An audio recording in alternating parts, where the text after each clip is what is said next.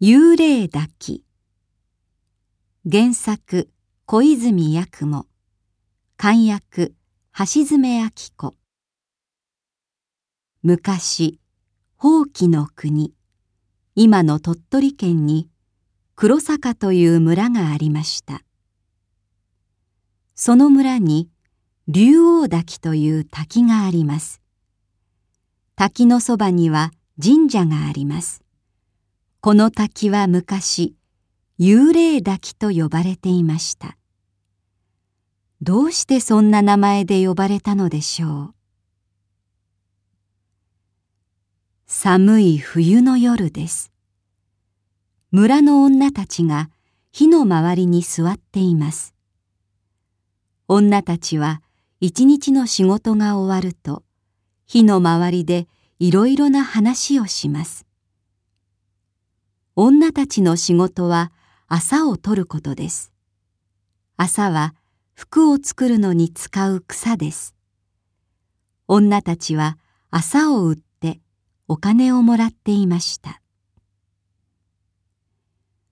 この日も女たちは仕事が終わった後で火の周りで休みながら怖い話をしていました。幽霊が出た話や人が死んだ話をしたり聞いたりしていました。怖いけれど面白かったのでみんなもっと聞きたいと思いました。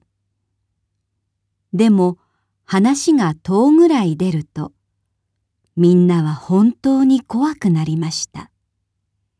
そして静かになりました。その時一人の女が言いました。ねえ、誰か、これから一人で幽霊抱きに行かない？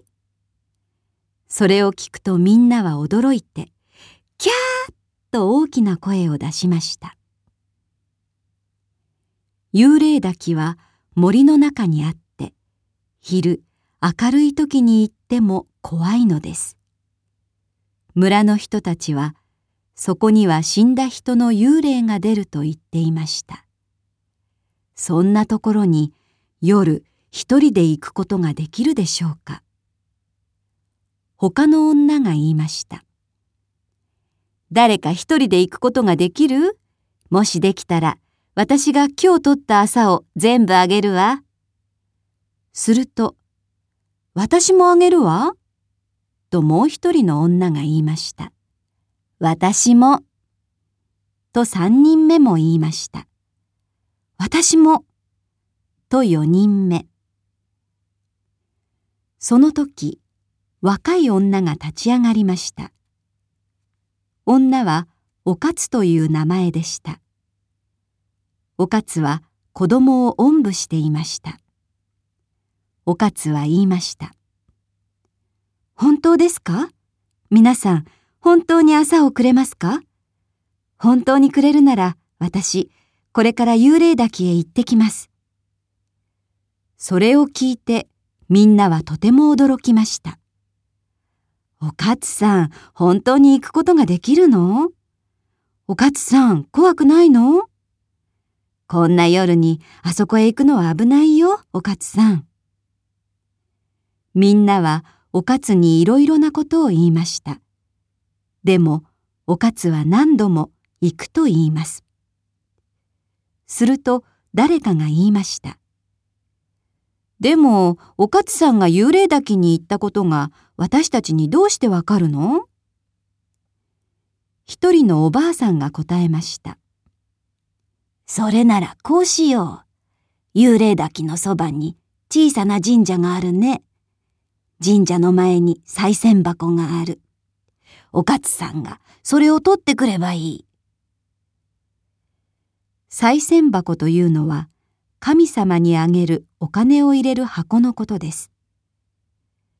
わかりました。取ってきます。おかつは言いました。そして子供をおんぶしたまますぐ外へ出て行きました。とても寒い夜でした。おかつは誰もいない道を一人で歩いて行きました。寒いのでどの家も戸をしっかり閉めています。おかつはしばらく歩いて村を出ました。家はもうありません。周りは田んぼだけです。何も聞こえません。真っ暗な空に星が明るく光っています。おかつは下を見たまま一生懸命歩きました。道がだんだん細くなって木が多くなってきました。水の音が聞こえてきます。川が近くなってきたのでしょう。水の落ちる音がだんだん大きくなってきました。顔を上げると目の前に滝の水が白く見えます。滝のそばの神社の前に賽銭箱も見えました。あ、れだ、あれを取ればいいんだ。おかつは心の中で言いました。そして賽銭箱の方へ走って行って賽銭箱を取ろうとしました。すると、おい、おかつ。急に滝の中から声が聞こえました。おかつはびっくりして動けなくなりました。おい、おかつ。また声がしました。今度は前よりももっと大きい怒ったような声です。おかつはとても怖くなりました。でも気が強い女でしたから箱を取らなければならないと思いました。急いで箱を取るとすぐに村へ向かって走り出しました。走って走って広い道に出るとおかつはやっと止まって休みました。